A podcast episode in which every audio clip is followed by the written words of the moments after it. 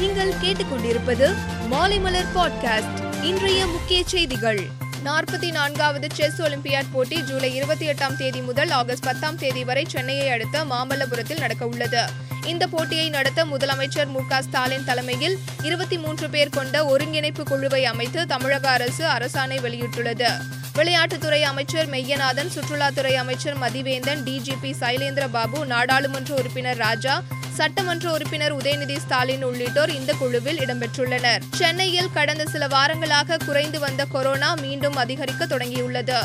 நேற்று சென்னை ஐஐடியில் பனிரண்டு பேருக்கு கொரோனா பாதிப்பு ஏற்பட்ட நிலையில் இன்று மேலும் பதினெட்டு பேருக்கு தொற்று உறுதி செய்யப்பட்டுள்ளது. இதன் மூலம் ஐஐடியில் மூன்று நாட்களில் மட்டும் முப்பது பேருக்கு கொரோனா தொற்று உறுதியாகியுள்ளது. இதையடுத்து பாதிக்கப்பட்டவர்களுடன் தொடர்பில் இருந்தவர்களுக்கும் கொரோனா பரிசோதனை செய்யப்பட்டு வருகிறது. ஜம்மு காஷ்மீர் சுஞ்சுவான் பகுதியில் உள்ள ராணுவ முகாமை குறிவைத்து பயங்கரவாதிகள் சிலர் தாக்குதலில் ஈடுபட்டனர். இந்திய ராணுவ வீரர்கள் சுதாரிப்பதற்குள் பயங்கரவாதிகள் தப்பி சென்றனர்.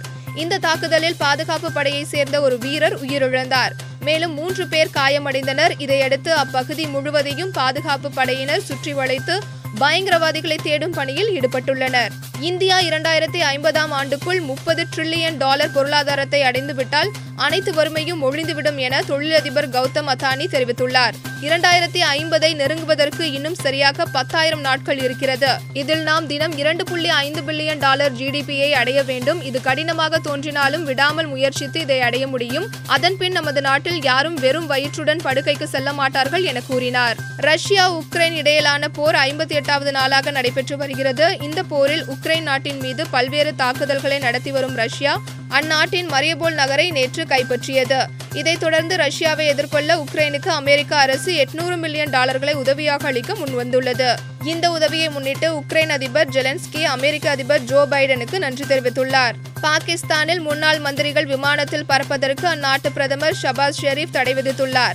முன்னாள் மந்திரிகள் மீது ஊழல் புகார்கள் உள்ளதாகவும் அவர்கள் வெளிநாட்டுக்கு தப்பி சென்றுவிடக்கூடாது என்பதற்காக இந்த உத்தரவை பிறப்பித்துள்ளதாக கூறியுள்ளார். அதே சமயம் முந்தைய அரசு பிறப்பித்த வெளிநாடு செல்ல தடை விதிக்கப்பட்டோர் பட்டியலில் இருந்து ஷபாஸ் ஷெரீப் பெயர் மற்றும் தற்போதைய மந்திரிகளின் பெயர் நீக்கப்பட்டுள்ளது.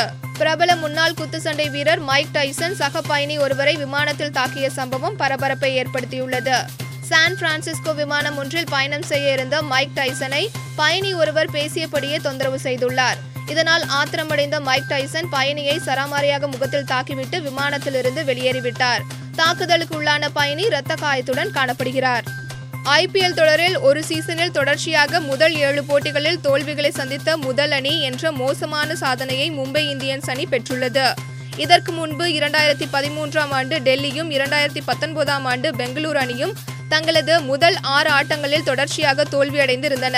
ஆனால் ஐந்து முறை சாம்பியன் வென்ற ஒரு அணி தொடர்ச்சியாக ஏழு போட்டிகளில் தோல்வியை கண்டுள்ளது ரசிகர்களை சோகத்தில் ஆழ்த்தியுள்ளது. மேலும் செய்திகளுக்கு மாலைமலர் டாட் காமை பாருங்கள்.